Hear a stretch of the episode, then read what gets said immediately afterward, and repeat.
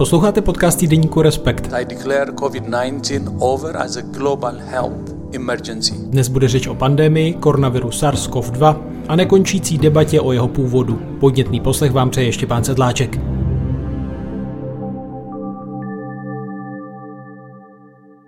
Hostem podcastu týdeníku Respekt je molekulární genetik Jan Pačes, který působí v, na oddělení genomiky a bioinformatiky Ústavu molekulární genetiky Akademie věd České republiky.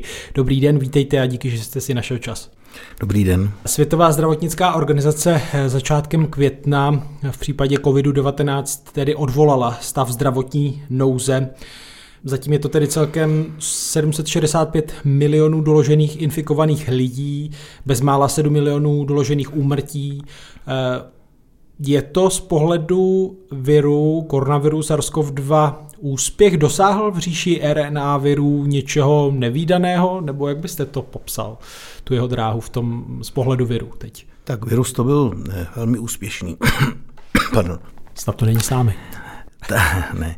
Tak eh, virus to byl z hlediska evolučního velmi úspěšný už dlouhou dobu a ten přeskok na člověka eh, byl přesně v tom, jak si v té ideální pozici. Byl to virus, který byl velmi infekční, ale nebyl tak hrozně nebezpečný, takže jsme mu dovolili se vlastně rozšířit a vyvinout ve virus, který je extrémně infekční, a už ne tak nebezpečný a mm, ten tady s námi už asi zůstane. No, jak byste ten příběh viru popsal, tedy dodám mutujícího viru, jak asi všichni v průběhu pandemie zjistili v těch základech virologie, které jsme si eh, z donucení museli osvojit, jakou cestu vlastně urazil. Vy patříte k vědcům, kteří pečlivě mapovali další a další varianty a jednotlivé mutace, tak kam v té lidské populaci dospěl? Já už se přiznám, že jsem ztratil přehled o těch dalších a dalších variantách. No, z hlediska virologie a hlavně z hlediska evoluční virologie je to mimořádně krásný příklad. Jednak eh, to, že jsme byli svědky celého toho, celé té situace a jednak i to, jakou rychlostí proběhla. A protože už ta technologie došla daleko, tak i to, jak jsme ji mohli sledovat zblízka. Tohle se nám vlastně nikdy dřív eh, nepodařilo. A ve své podstatě na průběhu té pandemie můžeme ukázat naprostou většinu evolučních konceptů, které se učí v učebnicích. Takže z tohoto hlediska je to opravdu výživný materiál. No a potom to, mluvím, mluvím o té genetice, o té virologii. Pak samozřejmě je to velmi zajímavý materiál i pro eh, sociologii, tedy to, jak se s tímto lidstvo pokusilo eh, vypořádat, jak jednotlivé společnosti, jednotlivá státní zřízení na to reagovala a hlavně, eh, co se nám na tom nepovedlo. Je řada věcí, které jsme třeba nemohli předem vědět a v řešení té pandemie nebo v, v, v chování to bylo eh, neočekávané a chyby, které jsme udělali, byly spíš neznalosti, ale pak je tam řada chyb té společnosti jako celku, které bohužel nebyly založeny na neznalosti, ale byly založeny spíš na naší neschopnosti eh, správně reagovat. A to je to se to druhé ponaučení, které možná se víc týká třeba sociologů nebo politiků, eh, než mě jako molekulárního genetika. Z pohledu generála po bitvě, hmm.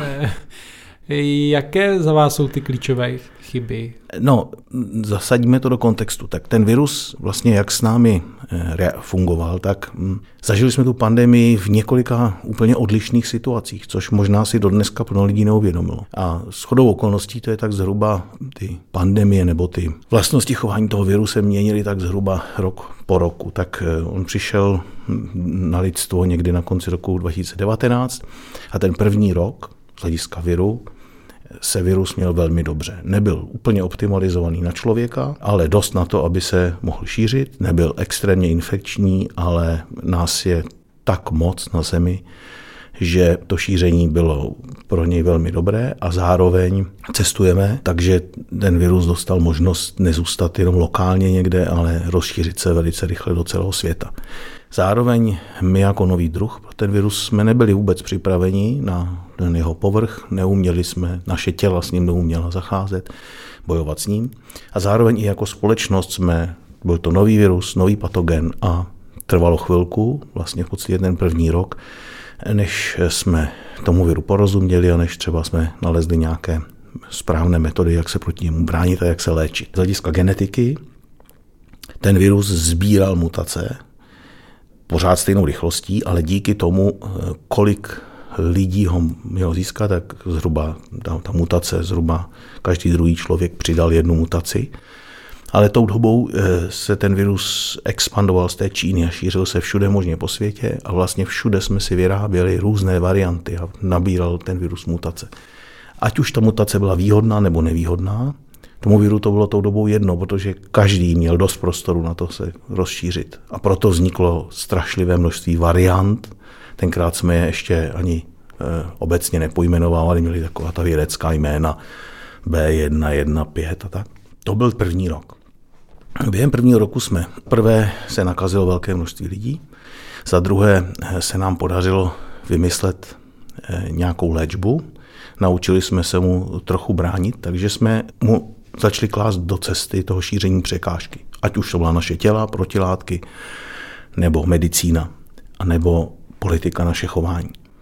A přišel druhý rok a ten virus, ten okamžik už začal soupeřit sám se sebou. Tou dobou už pro něj nebylo jednoduché se šířit. A začalo se hrát na výhodu.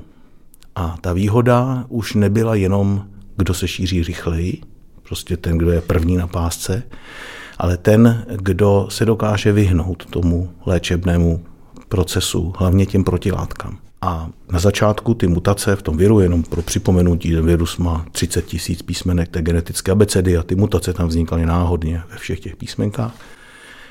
Tak v tom druhém roce najednou jsme viděli, že některé ty mutace byly pro ten virus výhodnější. A byly to zejména ty mutace, které byly v tom jednom genu, který je na povrchu viru a proti kterému, tomu proteinu, který byl kódovan, jsme si jali protilátky.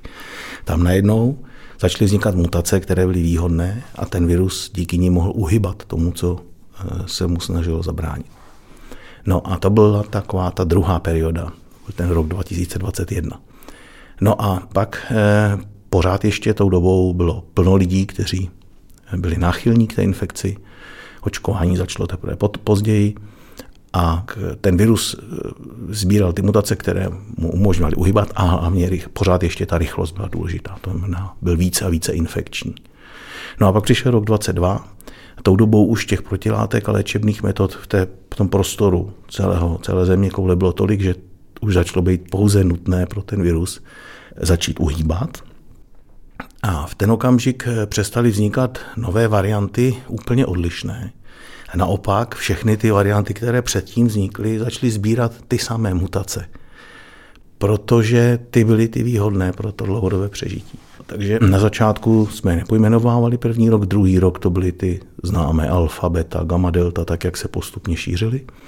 A ten třetí rok to vlastně vznikla ta jedna nejúspěšnější Omikron, která má mnoho podvariant, dneska už asi to nikdo ani nesleduje, ale postupně se optimalizuje tak, aby náš imunitní aparát jí nedokázal tuhle variantu nebo ten koronavirus likvidovat, no, aby v nás mohl eh, vlastně se dobře šířit, ale už ne tak šíleně jako na začátku. A ta hlavní chyba tam za vás byla v kterém roce? No, tak hlavní chyba byla na začátku, protože na začátku se tomu dalo zabránit, tak jako se nám to podařilo s mnoha jinými zoonotickými přenosy, prostě když se objeví tahle nová situace, jak je potřeba jí zabránit na tom začátku. Hmm, byl tady ten případ SARSu třeba v roce 2002.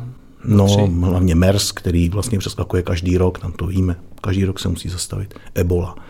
Takže to byl ten nej, ta největší chyba. No a pak ta druhá chyba byla, že asi technologická, že jsme si mysleli, že když nám věda ukáže správný směr, takže budeme ten nástroj sofistikovaně využívat jako lidstvo.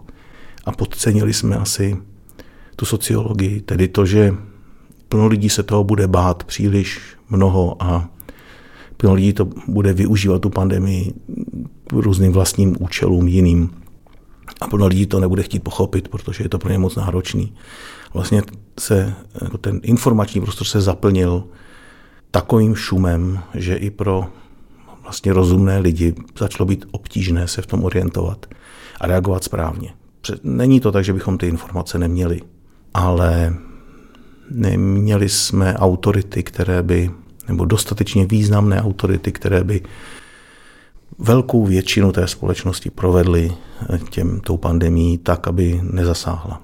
A tady to vidíme, že tady už se velmi výrazně to lišilo stát od státu. Byly státy, které dopadly relativně dobře, byly státy, které dopadly moc špatně. My bohužel jsme jeden z těch, který v těch prvních dvou letech dělal těch chyb nejvíc a proto jsme vlastně ten počet zemřelých na milion obyvatel máme pořád jeden z nejvyšších ze všech států. No, tak to jsou asi ty dvě největší chyby. Prostě ten podchytit včas tu informovanost a budovat tu důvěru obyvatelstva v to, že ta medicína, ten představitele státu a medicína, že, že dělají kroky, které jsou ty nejlepší možné, které v daný okamžik známe. Ne hmm. třeba úplně nejlepší možné, samozřejmě to naše poznání se vyvíjí a možná povědět každý generál, dneska bychom třeba už některé věci dělali lépe, ale v dané situaci si myslím, že se ty lidé pokoušeli dělat to nejlepší, co šlo. Ona ruku v ruce s tou pandemí a opravdu asi v tom informačním prostoru šla taková eh, dezinformační nebo malinformační pandemie, prostě se šířil virus různých pochybných informací a spousta lidí tomu podlehlo. Jistá nedůvěra asi byla spojená i s tím nebývale rychlým pro lajky vývojem vakcín, eh, nových vakcín, RNA vakcín, vlastně na nová technologie, byť vyvíjela se desítky let. Eh, tak Dá se z pohledu věce říct, jak špatně by ta pandemie mohla dopadnout, pokud by se ty vakcíny nepodařilo takhle rychle vyvinout? Řádově teď asi. U, určitě, tak ty odhady, kolik eh, ten toho počtu lidí, které ty vakcíny zachránili, tak se, se pohybují ve stejných řádech jako počet lidí, kteří zemřeli. To znamená vyšší počty milionů, možná desítky milionů lidí by zemřeli navíc. No, ale samozřejmě ty odhady jsou, to je... Ale je, je to tak, že ty vakcíny nám opravdu velmi ulehčily tu situaci, protože jinak by to bylo tak, že by opravdu každý musel projít tím těžším průběhem to by zanechávalo stopy. Tedros Ghebreyesus, tedy eh, etiopský mikrobiolog, který vede Světovou zdravotnickou organizaci, připomněl eh, právě na začátku května, že koronavirus ale stále zabíjí, dál se vyvíjí. Tak eh, z vašeho pohledu je pořád dobré místce na pozor, nebo mají si věci na pozoru, že i přesto, že tady byl ten sestupný trend a VHO odvolala tedy ten stav zdravotní nouze nebo pohotovosti, tak eh, mohla by nějaká varianta koronaviru znovu vyšlehnout a být, být potenciálně nebezpečná? No, ano, mohla, ale mnohem horší je, že vlastně my jsme nikdy tu pandemii neukončili v tom slova smyslu, že by tady nebyli lidi nakažení a že by lidi neumírali počet dnů v tomto roce, kdy někdo nezemřel v České republice, a to jsme malá země, na koronavirus, se dá počítat na prstech jedné ruky. Takže na ten koronavirus pořád umírá docela dost lidí a e, bude, to znamená, předpoklad je, že během dalších deseti let zemře stejně tolik lidí, jako během těch prvních dvou let pandemie. Takže to není úplně jako dobrá situace. Rozhodně to celkový zdravotní stav té populace zhoršilo. Co je druhá věc, je, že pandemie má, no, i ten průběh té nemoci má tu akutní fázi, to znamená, že ta vlastní infekce a máte horečku a špatně se vám dýchá a můžete tedy zemřít. Ale pak e, takové těžké infekce pak způsobují i dlouhodobé potíže. Je to ten tedy long covid a protože tenhle virus zrovna je takový smůlovatý v tom, že nenapadá jenom ty povrchové buňky slizniční, jako jsou jako je nos, krk, plíce, a střeva, ale eh, v tom těle se umí dostat les, kde tak eh, vlastně zanechává řadu lidí v, eh, vlastně v horším stavu, než byli předtím, a to i na relativně dlouhou dobu.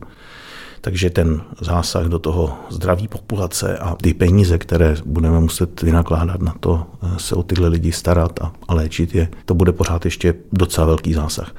Takže mm, není hotovo, ale už se s tím nedá dělat. V Austrálii Austrálie na druhé polokouli, takže tam zrovna teďka přichází to období, tak tam teďka je zrovna vyhlášený stav vlastně. Uvažuje se znova o zavedení roušek, protože vlastně lůžka, která mají k tomu určená, už se jim zaplnila a e, vlastně ten, ten problém tam pořád je. A ten dlouhý covid, který jste zmiňoval, nebo long covid, e, to je zpěté jak s problémy e, dýchací soustavy na plicích, neurologické obtíže, kardiologické, je to široká škála, která se stále zkoumá teď. Pokles plodnosti, no ano, je to mnoho věcí, protože bohužel ten virus umí, umí zalézt v tom těle leckam.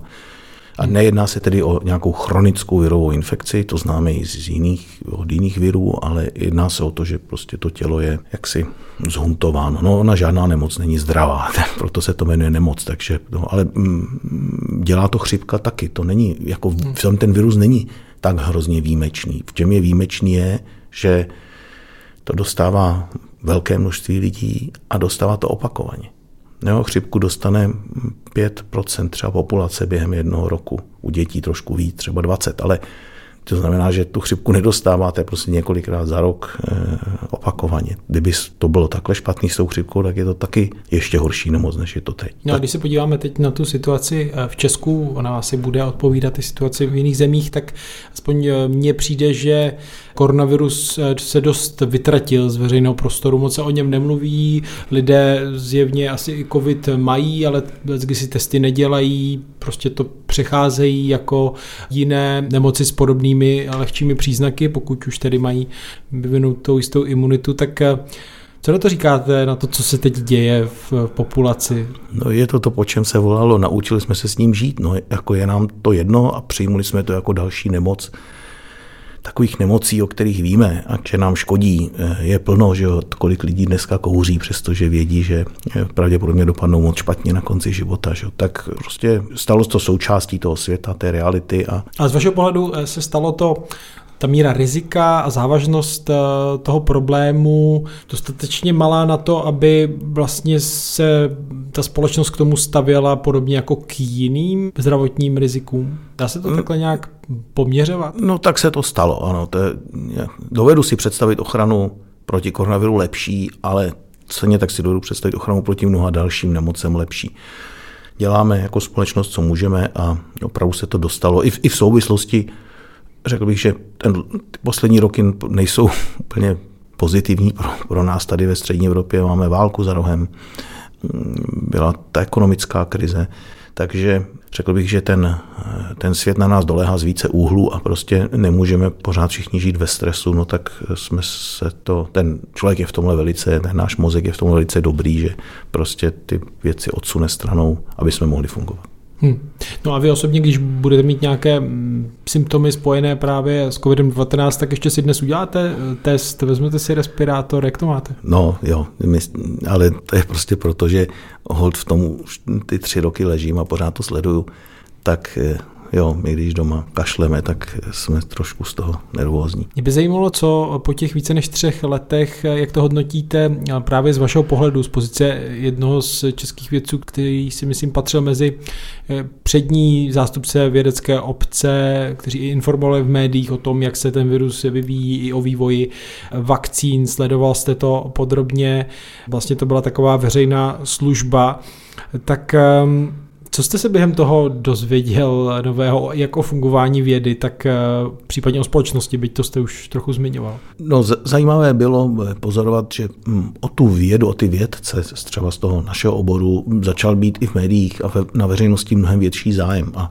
pochopitelně to, že je někdo vědec, neznamená, že v té populaci vědců se vyskytují jiní lidé, než kteří se vyskytují všude jinde. Jo? Mezi námi jsou ne, prostě fajn lidi a teda taky ne tak fajn lidi a e, lidi, na který, kteří mají velké ego a lidi, kteří naopak jsou třeba stydliví. No a tak se to mnohem víc otevřelo i na tu veřejnost. A ta veřejnost, a to je podobné, to se netýká věců jenom, to se samozřejmě týká všeho u nás e, v České republice. Třeba máme strašně velkou důvěru e, k populárním osobnostem, k hercům a ke zpěvákům, kteří vlastně dělají takové, takové mluvčí té, té naší populace a kdy skvělé, ale kdy taky méně skvělé, takže to není prostě žádná, žádná novinka, ale tady řekl bych, že to bylo překvapení pro tu společnost a trošku i eh, pro mě, že co vlastně někdo byl ochoten pro eh, tu záři reflektorů jako udělat. No, to je jedna věc. A druhá věc, že jsem si uvědomil, hm, že já dělám třeba popularizaci vědy, na tu veřejnost chodím poměrně pravidelně a učím. A tak jsem si vždycky tak nějak myslel, že velká část té společnosti touží potom ty věci vědět a rozumět. A ta moje zkušenost taková je, prostě protože ty lidi, kteří to baví, tak jsou takový. Ale není to v té společnosti tak silné. A to, co nám asi chybí, je budování těch důvěryhodných bodů, eh, ať už to jsou lidé nebo instituce, kteří mají tu důvěru tak velkou, že když ten obyčejný člověk je ztracený v tom informačním šumu, v tom, co se všechno na něj valí, takže se s důvěrou má kam obrátit a být si, když neúplně jistý, tak alespoň vědět, že tam se snaží někdo o to tu informaci podávat správně.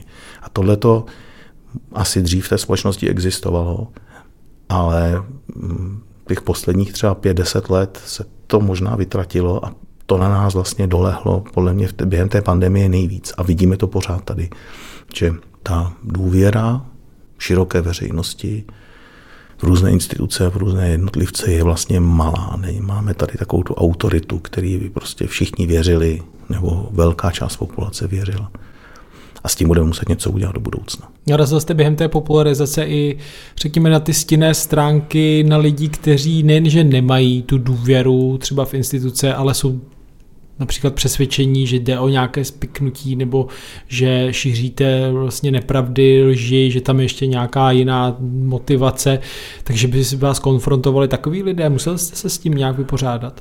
No u popularizace, jako je to klasické vědecké moc ne, že to ty lidi baví, ale samozřejmě během té pandemie to bylo smutný, no.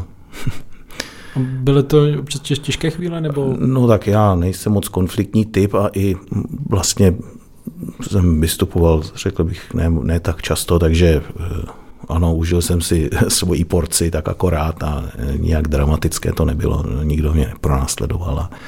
Je to taková marnost, jo, člověk si říká, tak eh, já prostě strávím čas tím, že se tomu věnuju a to, tak já to tady schrnu a řeknu a pak už ke konci si říkáte, no já nikomu říkat nebudu, protože mám já to zapotřebí.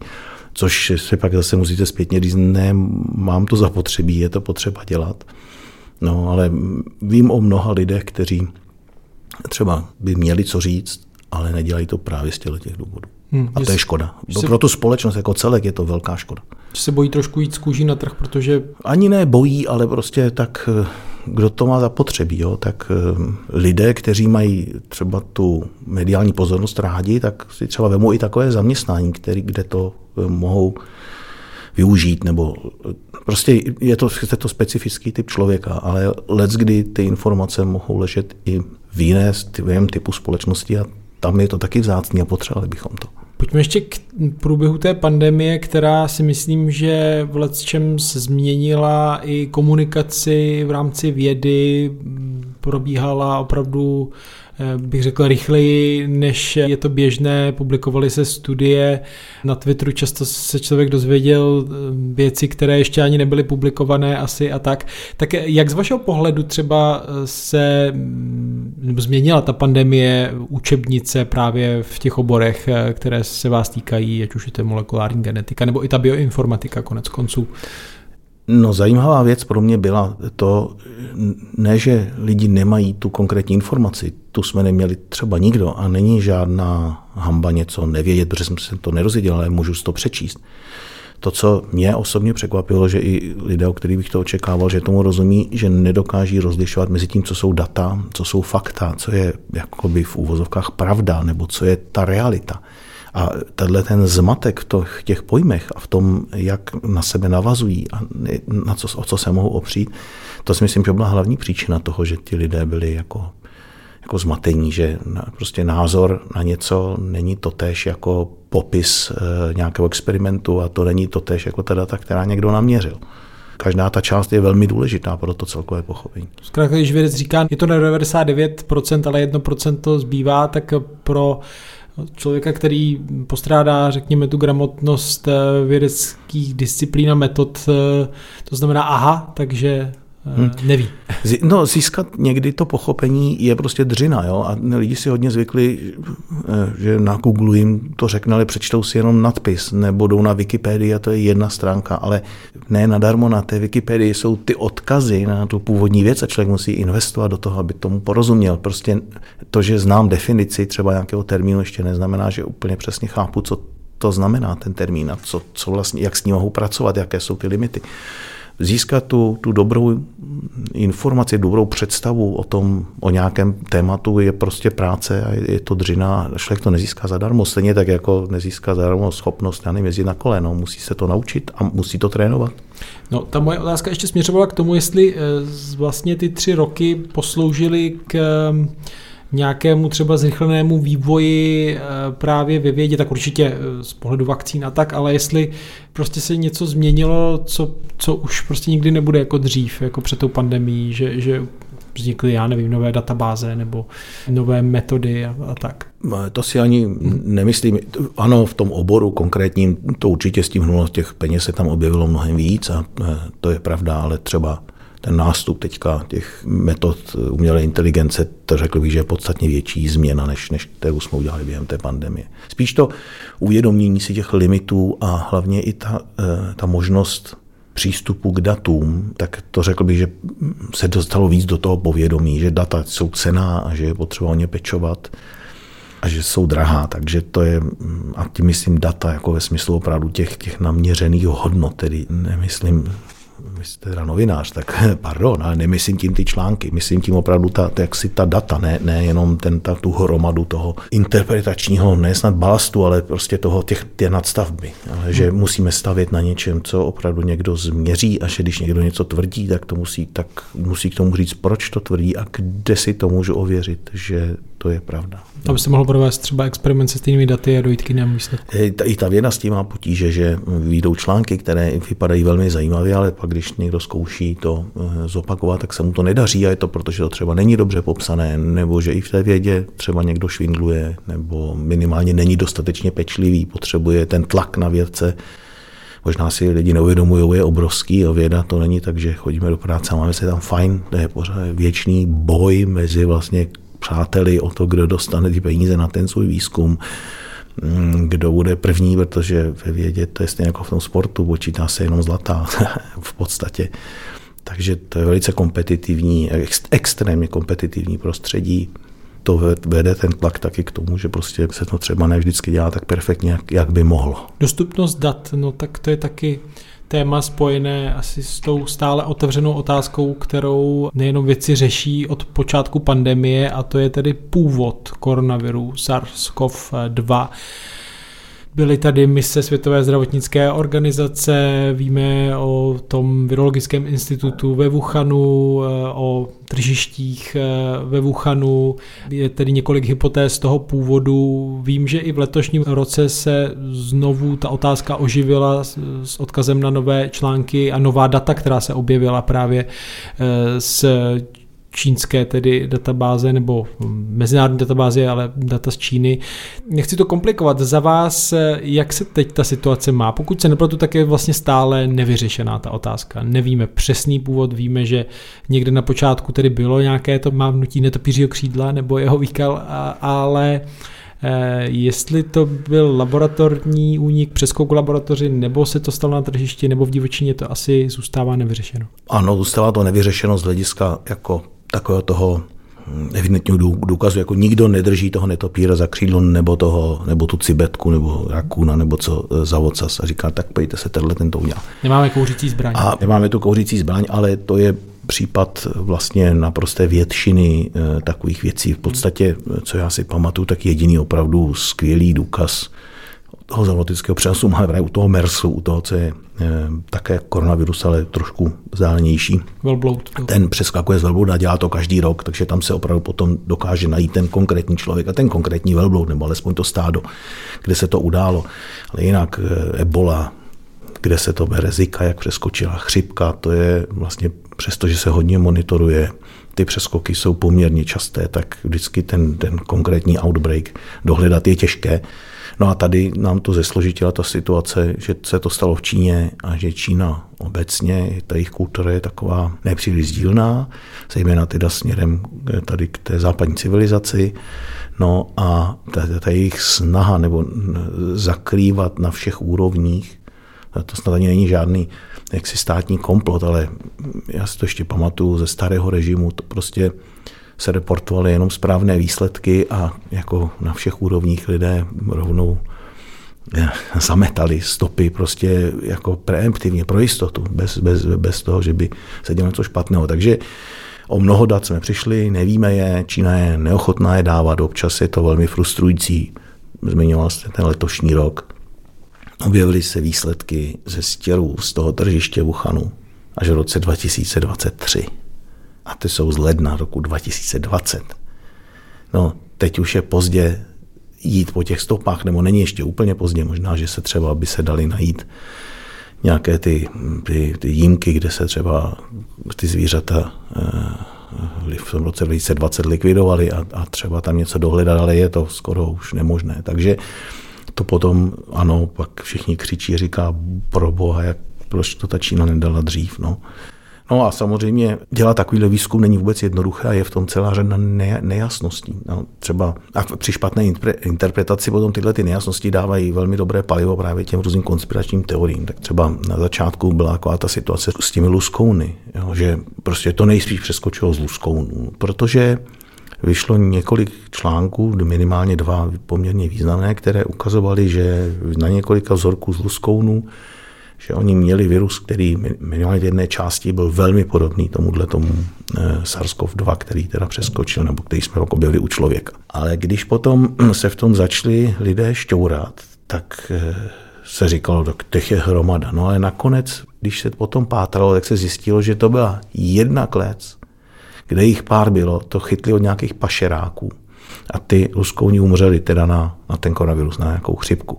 Ale jak se to postupně dostalo do té vědecké komunity, každý by rád, já mám vzorek, jo, a teď to pojmenovali tamhle v té laboratoři, jinak tamhle v té, zapomnělo se, odkud to vlastně získali, popisovalo se to jinak, dal to jiný člověk. A tím to vypadalo, že je jich hrozně moc. No a když potom to objevili právě ti eh, konspirátoři, tak to byl úplně jako eh, ten, ten olej přelitý do ohně. Vidíte, oni prostě tady říkají a přitom ve skutečnosti to byla jenom jedna, kdo ví, jestli vůbec luskouní mm, ten koronavirus má, jestli to nebyla všechno jenom náhoda. Jo. Takže jen toho výzkumu se byla celá řada taky nejasností. A e, musíme si uvědomit, že třeba když se sledují ty věci, tak to je, máme jenom takové obrazy. Jako kdybyste chtěl jeden celý film zaznamenat do jednoho snímku, tak třeba to můžete udělat tak, že opravdu druhou hodinu vemete jeden sníh, na něj se podíváte, ale nemáte ponětí o tom, co se dělo. Nebo můžete ten film promítat a vzít foťák a dlouhou expozicí to všechno nahrát na jeden jediný snímek a potom v tomhle chaosu hledat něco. Prostě není to experiment, který se dělá v laboratoři, moc těch věcí se najít ani nedá, nebo ty výsledky nejsou tak perfektní, jak bychom chtěli. Takže ta síť informací, které máme o tom, co se stalo na začátku, je tedy velmi řídká a má veliká oka. Na druhou stranu těch biologických skutečných evidencí, těch důkazů, to znamená, že se jedná o nějaký vzorek skutečně, který někdo od někud někde získal, tak těch zase pár máme. A řekl bych, že většina virologů, kteří se tímto typem virologie zabývají, tedy přeskokem viru mezi druhy, eh, že asi spíš se přiklání k tomu názoru, že šlo o teda ten přenos mm, ze zvířete přímo na člověka v eh, asi teda ne v přirozeném prostředí, ale asi buď na tom tržišti nebo na těch farmách, kde se ta divoká zvířata pro to tržiště držela. Čili spíš na tržišti nebo na farmách, ne tedy třeba Trži... pokusné zvíře mm. z Virologického institutu nebo při sběru netopíru a tak. Spíš, spíš to bylo takhle, ale rozhodně nemáme definitivní odpověď z mnoha různých důvodů. Bylo by to těžké, i kdyby, jsme, i kdyby všichni spolupracovali. A teda ještě navíc ta Čína teda spolupracuje málo ta geopolitická situace a i vztahy Spojené státy versus Čína tomu určitě nepomohly. Mě zaujalo, že v poslední době se vyrojila řada výroků nebo vyjádření čínského imunologa a virologa George Ga, což je tedy bývalý šéf Čínského centra pro kontrolu a prevenci nemocí, které vedl od roku 2017 do července 2022, čili v průběhu té doby, kdy měl přístup, předpokládám, k informacím a ten tedy eh, říká, že nelze vyloučit žádnou z těch variant, že on ani, nebo verzí, že on vlastně taky neví. No, my, myslím si, že vlastně každý seriózní vědec, který se v tom orientuje, řekne něco podobného. Prostě... A to je prostě- člověk, který studoval na Oxfordu na Harvardu, není to... Ano, ano, ano. Jako není to politická objednávka. To je taky další tragédie, že prostě ta Čína je ochotná ale která nejenom Čína, ale v tomto případě Čína, prostě dělat i ty v úvozovkách odborné studie na, na zakázku. Vyšel třeba jeden článek, který určoval původ viru, toho koronaviru tady na několik míst, jedním z byla Česká republika. No, protože prostě použili nějakou metodu, něco vypočítali a teďka prostě to vyšlo, že to padá k nám tady do Čech. Takže to je taky další problém, že ta věda začala být zneužívaná v tom politickém boji a že se vůbec celá ta situace dostala do té politické roviny. Jo. Ono je to dost těžký pro ty vědce a ještě když do toho ty politici šťourají, hlavně ve Spojených státech, kde vlastně se to dělí na té hranici republikáni, demokraté, no tak pak už je teda všechno, všechno špatně. No. Pak vlastně myslím si, že i v té vědecké komunitě o toho řečí dávají všichni ruce pryč, protože vlastně přijít z kůží na trh je, je fakt ne snad riziko, ale je to nepříjemné a, a máme dost jiných zajímavějších věcí na práci, než, než prostě řešit tohle a chodit na slyšení tamhle do kongresu. No asi je dobré připomenout, že eh, Čína skrze oficiální státní média šířila opravdu několik verzí, odkud to může být, mražené jídlo ze zahraničí, američtí vojáci a takhle bychom mohli pokračovat. To byla možná i taková taktika jakoby nabídnout co nejvíc možných verzí a vyberte si hlavně ne, že to je z Číny. Hmm, to je dobře, jak si uvědomit, že ono, jak vlastně vy jsi to říkal, tak je to teda zoonetický přenos nebo ten laboratorní, ale na té straně toho teda ne, ne zoonetického přenosu těch horií jsou no, možná stovky. Aha, eh, museli bychom vždycky vědět konkrétní, jako, o které se bavíme.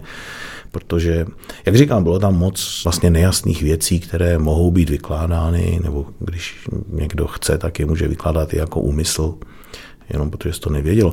Například to je taková kuriozita, co mě samotného překvapilo, tak ta databáze, která se Negisite, a to je hm, speciální databáze, kterou mají virologové, protože v té vědě samozřejmě potřebujete publikovat ten, ten článek, být teda ten první autor a tím pádem ta data nejsou rychle k dispozici, protože prostě si je schováváte, až teprve, když se to napíše, tak se ta data dají e, ven, aby vám to nikdo nesebral.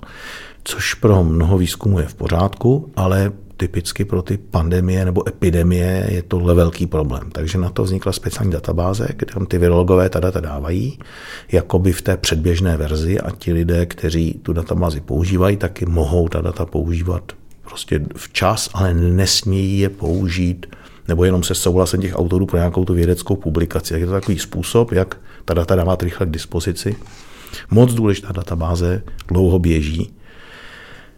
No a teď se zjistilo, že ten hlavní člověk, který za tu databázi komunikuje, neexistuje. Že prostě si ho tam ten jeden člověk vymyslel a, a jako je to alter ego a, a prostě takovouhle databázi úplně zásadní, na kterou ta věda stojí, tak po, po třech letech používání intenzivního pro řízení takové pandemie, tak najednou zjistíte, že vlastně jedno z těch hlavních men je vymyšlený.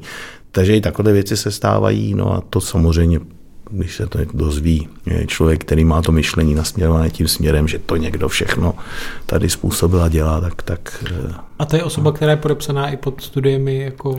Ne, ne, ne, je to ten člověk, co, to, co udržuje v chodu tu databázi, tam ten, ten hlavní, eh, ta, ta databáze není jenom pro koronavirus, ta se hlavně používá pro chřipku, ale i pro jiné infekční nemoci. No a tak eh, ten, ten Peter Bogner, teda, což byl ten člověk, který to založil, ta databáze v Německu, tak eh, ten zřejmě používal jméno Steven Myers pro tyhle ty komunikace z důvodu, já nevím proč, no na tom internetu to dělá plno lidí ale člověk by to nečekal od vědce, který teda se stará o takhle důležitou databázi. Možná nechtějí jít kůži na trh. To je prostě jenom jako kuriozita, jo, na tu, tu vlastní databázi to nějak jaksi nespochybňuje, ale i takhle věci se v té vědě stávají. No, když se ještě tady mm, trochu vrátím k té otázce původu eh, koronaviru, tak eh, můžeme taky připomenout, že americký prezident Joe Biden vlastně to zadal eh, tajným službám, ty vlastně také nepřišly s nějakým definitivním závěrem, že by to bylo tak či onak a jedna z těch hypotéz tedy byl ale i laboratorní původ úplný, to znamená uměle vytvořený virus. Třeba v rámci těch výzkumných aktivit, které jsou, řekněme, v některých případech eticky sporné, že se uměle vytváří viry, vylepšují se, aby byly infekčnější právě s cílem vytvořit proti ním zase vakcíny nebo dopředu se na ně připravit, že by mohly takhle se v přírodě přirozeně sformovat. Eh, tak eh, tam v případě téhle hypotézy to taky vlastně nelze stoprocentně vyloučit, jestli se nepletu, ale není to, není to něco, co by dávalo úplně smysl v případě tohohle viru. No, eh, tady se nám se smíchala další do toho vlna. Sice ten vědecký výzkum je samozřejmě komplikovaný a řada vědeckého výzkumu se dělá pod stá, nějakými státy, které mohou mít různé úmysly a i pod armádou, takže jako všechno bychom to potřebovali kontrolovat. A existuje takové hnutí, které říká, že některé experimenty bychom prostě dělat neměli. Například celosvětová schoda na tom, že bychom třeba neměli modifikovat lidská embrya geneticky, tak aby z nich pak rostly lidé, kteří by tuto modifikaci předávali svým potomkům. Tak to je světový koncenzus, že tohle se dělat ne, nemá. Samozřejmě v Číně to někdo udělal. No ale i tam to bylo ilegální a zavřeli ho. Myslím, že už a, pustili. Už ano, už, už, už si to odpikala, založil si na to firmu. Dobře, a teďka existuje tedy ten gain on function eh, výzkum u těch virů, kdy tedy vy vezmete virus a teď eh, ho různým způsobem modifikujete a díváte se, co to dělá.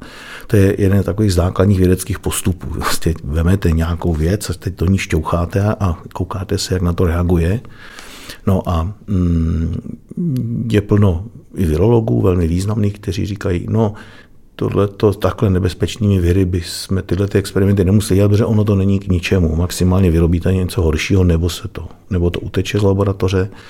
A je, je třeba zase objektivně říct, že to, že někdy něco ošklivé uteklo z laboratoře, to zase taky nejsou výjimky. To se stalo mnohokrát během historie.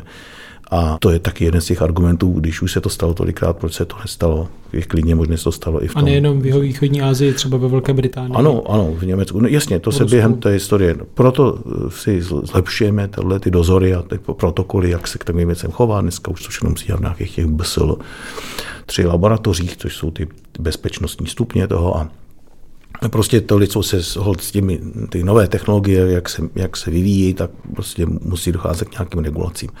No a bohužel tady nastala taková složitá situace, že ti lidé, kteří bojují za to, aby se tyto experimenty nedělaly, tak to trošku využili celou tu pandemii k tomu zviditelnění toho jejich tématu No a zase ta situace s tím zesložitila. Takže to, co se dělalo v tom Wuhanském institutu, spíš byly jiné typy experimentů. Jo. Tohle by se asi dělalo i někde jinde, prostě, protože tam na to nebyli ty správní odborníci. E, na druhou stranu hned po tom, co se přečetla ta sekvence toho viru, těch 30 tisíc písmenek, tak se v některé laboratoři pokusili úspěšně tenhle ten virus nasyntetizovat uměle. Prostě ta technologie na to dneska je, nemůžeme říct, že by to nedokázali. Dokázali by to. Udělalo by to mnoho laboratoří, kdyby prostě chtěli udělat. Ta, ta technologie je tam. No, takže mm, při tom pátrání kdyby nějaký posluchač opravdu se chtěl teda eh, přečíst o tom něco, tak moje takové doporučení je jít před rok 2019, vzít si ty klíčové objevy v této oblasti, třeba typický HIV nebo Ebola, eh, Magburg, prostě tyhle ty viry, podívat se, kteří autoři se tomu věnovali před tím rokem 2019 a pak se podívat, co o tom oni píšou. A těch autorů překvapivě není tak mnoho, on to je hodně specifický obor a mm, řekl bych, že to jsou lidé, kteří měli největší vhled, jsou ze všech možných koutů světa, Kanaděni, Australani, Němci, Britové. A to je, myslím, docela dobrý obrázek toho, co si myslí ti nejpovolanější. Kteří si to myslí na základě těch biologických důkazů nebo biologických dat. Pak máme právě tajné služby. No co udělají tajné služby? No ty prostě čtou nějaký e-maily a dokumenty a v tom hledají zprávy. Tam se dá najít lecos, protože eh, když člověk si nedává pozor, tak pak může napsat lecos. Moc by mě zajímalo, kdyby někdo četl všechny moje e-maily, které píšu v různém stavu, v rychlosti, míchám to dohromady. Eh, teďka zrovna mám dvě studentky, které se jmenují podobně a velmi dlouhou dobu jsem nevěděl, že jsou dvě, protože jsem si ty jména plet. A tak si o mě mysleli, že už mi definitivně hrávalo, protože jsem jim odpovídal úplně nesmyslně, protože jsem prostě komunikoval já za sebe s jedním člověkem. No. Takže v takových materiálech dokážete najít lecos. No. Já si myslím, že tohle je spíš vědecký problém. Opravdu se to nedá rozřešit eh, pomocí tajných služeb a čtení e-mailů a zpráv eh, můžou to být zajímavé informace, mohou nás nasměrovat někam, kde hledat, ale nakonec musíme stejně najít ten, ten vzorek nějaký. No. A otázka, jestli se to tedy eh, někdy povede? Spíš se to nepovede, spíše mm, prostě ten, ta konstelace eh, nebyla taková, aby se to povedlo a teď už je pozdě. Hmm. No a přinesla tedy tahle celá věc eh, nějakou změnu do praxe právě i s ohledem na to gain of function, který jste zmiňoval, to znamená umělé vytváření nebezpečných virů, sice v zabezpečených laboratořích, ale i tak dochází unikům, jak už jsme říkali, jak už v Evropě, ve Spojených státech nebo v Ázii. No, přijde trouba, že jo, a všechny reguly eh, jsou na nic. No, ano, jistě ta, celý tenhle ten problém bude teď mnohem víc regulován, eh, ale ty celosvětové komise, to se trvá, než se všichni dohodnou. Takže eh, žádný jako aktuálně nějaká zásadní změna ještě teda na obzoru není, ale, nebo teda je, je teprve na obzoru. Tak. To, to základní, co si z toho bychom měli odnést, a to jak vědci, tak to veřejnost je, že Nejdůležitější je ta rychlá informovanost. Tyhle ty přenosy pořád sledujeme a je tady řada mnohem potenciálně nebezpečnějších situací. No, všichni asi si všimli, že letos jsme tady několikrát měli ptačí chřipku, museli se vybíjet k tomu kvůli tomu celé chovy a nejenom my, i z, okolní státy. A tyhle ty chřipky se bojíme, to je ten kmen H5N1, protože třeba u těch ptáků ta smrtnost je tam v podstatě 100%. No a ukazuje se, že on na ty savce z těch ptáků může přeskočit. Už se našly pláže plný mrtvých tuleňů a letních medvědů. No a e, dobrý příklad je, jak se to řešilo v Kambodži, kde prostě opravdu se teda nakazila nějaká holčička, zemřela e, v únoru letošního roku. No a to jsme se světově dozvěděli v podstatě ten, ten den, kdy zemřela, eh, hned v noci, už druhý den jsme věděli, že s ní přišlo do styku dalších 12 lidí. Za další dva dny jsme věděli, že ještě jeden to dostal, teda skoro okolností tatínek, a ne, že byl izolován a za dalších pět dní jsme už věděli, že to nikdo další nedostal, to podařilo. Ten, to, to neměl nijak těžký, pravděpodobně oba dva to získali z toho samého vzorku, tedy šahali na nějakého nemocného ptáka. A takhle by se to mělo dělat. Je to prostě způsob, jak to komunikovat, jak to rychle všechno nejenom komunikovat v rámci toho státu, ale i na tu veřejnost, protože prostě se ostatní státy na to mohou připravit, mohou tam poslat odborníky, kteří eh, třeba od toho mohou mít lepší vhled než, než nějaká konkrétní nemocnice, která s nimi přišla do styku. Takže tohle víme, že je důležité a že, že je to vlastně do budoucna zásadní, protože ta situace hlediska toho všeho, z těch, těch virů a tohle toho a lidstva spíše zhoršuje. Je nás čím dál tím víc. V letošním roce počet lidí překonal 8 miliard. A mm, více cestujeme a pro ten divoký eh, život je čím dál tím méně prostoru, takže k těm interakcím bude docházet více a více a tam možnosti toho šíření jsou lepší a lepší. Takováhle pandemie, kdyby se stala přes stolety, tak by to asi nebyl žádný velký problém, nebo takhle určitě by to velký problém byl, ale rozhodně ne takhle celosvětový ale musíme si dávat vlastně větší pozor, než jsme si dávali třeba před stolety, protože žijeme v jiné době, v jiné situaci. U globalizované společnosti, kde jedna věc se druhý den může objevit na druhém straně světa. Eh, no k tomu jsem se právě chtěl dostat eh, i závěrem, protože ono celé to řešení otázky o původu koronaviru je právě spjaté s myšlenkou nebo plánem se lépe připravit na tu příští pandemii, protože Eh, a teď nemyslím jenom koronaviru, ale ta pravděpodobnost, že se objeví jiný patogen a bude se takhle šířit, je vysoká, to možná i hraničí s jistotou, že to je tak to, bude. Je to tak. Tak řekl byste, že díky té zkušenosti, která tady byla, jsme dnes lépe připraveni, že i třeba ten pří, příklad eh, ptačí chřipky byl hodnocen třeba nějak eh, s vyšší pozorností nebo vyšší mírou rizika, než, než jak by to bylo před koronavirem, nebo to ani tak nesouvisí? No, já si myslím, že se zjistilo, že ten stát potřebuje ty odborníky, eh, i když třeba zrovna v nějakou časovou periodu je, jaksi nejsou frekventovaní, a že by to měl dělat. Třeba v České republice například teďka vznikl vlastně virtuální virologický institut na toto konto, kde vlastně jsou jednotlivé laboratoře ze všech eh, ústavů a univerzit, nebo ne ze všech, ale z mnoha, tak aby byli, byli češ, čeští a tak, aby byli schopni třeba takovou věc řešit. Podařilo se tady zavést některé protokoly, jak eh, takovou věc eh, začít monitorovat v době, kdy vlastně na začátku té pandemie na to tady vůbec ten stát nebyl připravený. Takže tohle to se mm, jaksi posunulo, ale to poučení teda není moc velký, protože třeba v České republice vlastně celý ten systém, který jsme zavedli, tak eh, vlastně skončil. A mám obavu, že kdybychom narazili na něco nového, jako budeme budovat znovu od začátku. Což eh, se netýká jenom nás, bohužel. No a řekl, ty úplné špičky lidí, kteří se tomu věnují, tak z toho určitě mají velké ponaučení a některé ty postupy asi budou nadále udržovány, ale ty státy už potom na té úrovni řekl bych, že si z toho takové ponaučení neměli, že ti lidé, kteří vlastně tu pandemii protrpěli a snažili se jí dělat, tak postupně zase už odešli třeba ti politici. A že to ponaučení tam není tak velké, jak by se mně líbilo. No. Na druhou stranu těch problémů, který lidstvo má, je celá řada, takže jsem tolerantní v tom, že jako je to pochopitelné. Ale ta, jak, jak jste správně podotkl, no, ta pravděpodobnost, že se něco takového ještě během našeho života stane, je opravdu dost velká a bylo by dobře být na to připraven. Já vím, že odborníci z řad virologů eh, se obávali přesně tohoto, tohoto typu viru, že ten je potenciálně rizikový. Mluvilo se o tom, pak to některým lidem bylo zazlíváno, podívejte, to, to je důkaz o tom, že to je celé připravené dopředu a, hmm. a, a Bill Gates by mohl vyprávět o tom, jak eh, je pranířován za to, že že mluvil o riziku pandemie.